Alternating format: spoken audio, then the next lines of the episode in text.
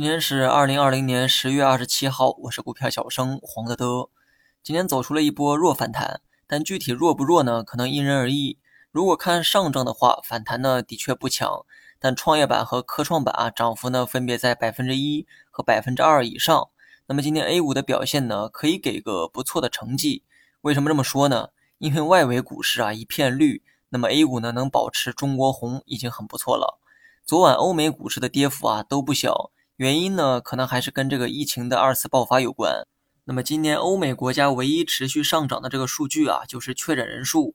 而欧美呢，在世界经济中呢，又占据主导的地位。所以毫不客气的讲哈，今年发达国家呢，在拖中国的后腿。昨天呢，北上资金呢休息，那么今年恢复交易之后呢，就跑了二十六亿。从以往的这个经验来看，每当外围股市大跌的时候，北上资金呢都有这个流出的现象。毕竟外资配置的是全球资产，那么外围大跌的话，意味着这部分市值啊会缩水。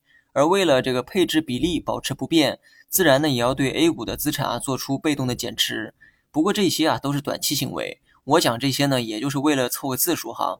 从长远来看，A 股呢并不怕跌，就算外围股市啊能一直跌，A 股呢也不具备这个持续跌的条件。真到了那一天啊，外资呢只会提高 A 股在配置中的一个比例。毕竟傻子也知道 A 股的安全边际更高。那么最后呢，讲一下大盘。最近这几天啊，又要面临很多不确定的这个因素哈。先是蚂蚁等巨无霸呢要上市，然后呢，老美的大选啊也快临近了。那么每一个风吹草动呢，可能都会反映到这个盘面上。所以保守的操作思路呢，始终不会改变。但我呢，也依然坚持昨天的观点，短期市场可能还有反复，这期间呢，有涨有跌呢，也都算正常。但这期间出现的低点的话，都是不错的低吸机会，可以找机会呢玩个短线反弹哈，赚到呢就赚到了，就算赔了也会在可控的范围之内。好了，以上全部内容，下期同一时间再见。